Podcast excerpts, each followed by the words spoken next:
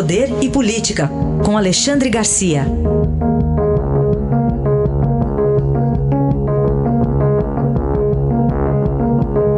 Alexandre, bom dia. Bom dia, Raíssa. Bom dia, Carolina. Bom dia. Bom, a gente começa atualizando informações do Rio de Janeiro, onde o Ministério Público realiza uma operação de busca e apreensão, endereços ligados a ex-assessores do senador Flávio Bolsonaro, quando ele era deputado estadual ainda no Rio, entre eles Fabrício Queiroz e também uh, endereços de Ana Cristina Siqueira Vale, ex-mulher do presidente Jair Bolsonaro. É, Operação em andamento ainda. Em Resende, a ex-mulher de, de Jair Bolsonaro. Eu acho que finalmente se entra numa. se, se estoura essa bolha, né? Tá, a coisa estava inchando, ficava, falava que deu Queiroz, isso e aquilo.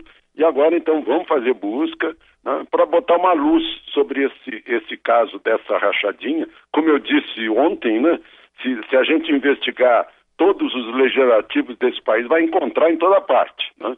Mas nesse caso específico, que envolve a ex-mulher do presidente, um filho do presidente, que é senador, acho muito importante que haja essa. que a gente veja que está havendo ação da, da, da, polícia, do Ministério Público, investigando isso para pôr uma luz sobre essa história de lavagem de dinheiro, de rachadinha, de circulação de dinheiro dentro da Assembleia Legislativa do Rio de Janeiro. Bom, e o Congresso, Alexandre, já começa a reduzir o ritmo né, de atividades, preparação para o fim do ano legislativo, férias dos parlamentares devem ter o início adiantado depois da aprovação de ontem, né, do, do orçamento, pelo menos. Pois é, e essa história do, do a grande, a grande questão né, do dinheiro público no fundo eleitoral é que o que, o que ficou definido, a maior parte, o governo vai tomar empréstimo, vai pagar juro para poder financiar a campanha eleitoral. Isso é uma coisa absurda, né? As pessoas estão totalmente é, desligadas do mundo real. Aliás, essa alienação é um, é um mal generalizado nesse país, né? Uh, não olharam para a eleição presidencial, a última eleição presidencial, em que se gastou 2 milhões e meio para eleger um presidente. Né? Não, fingem que não, que não existe uh, rede social, que a rede social pode fazer praticamente de graça uma campanha, com resultados, né? ainda estão presos ao passado e pegando dinheiro público, né? Para uh, eh, que provavelmente vão usar também para reforçar as mordomias partidárias, sede de partido, essas coisas, né? Isso é o que fica eh, fica marcado aí depois desse dia de aprovação do que vai ser gasto no ano que vem com o dinheiro do povo. Alexandre, ainda muita repercussão numa entrevista do ministro Dias Toffoli, que é o Estadão, em que ele disse que a Lava Jato destruiu empresas. Repercussão negativa. Pois é, foi muito infeliz. Ele elogiou a Lava Jato, elogiou o combate à corrupção, no entanto, tem um mas. Né? Mas destruiu empresas, se fosse nos Estados Unidos não aconteceria isso. Eu, quando aprendi a ler, uh, sempre uh, me, me, disseram para guardar o seguinte: o que vem depois do mas numa frase é que é o, o importante, é o que é a mensagem.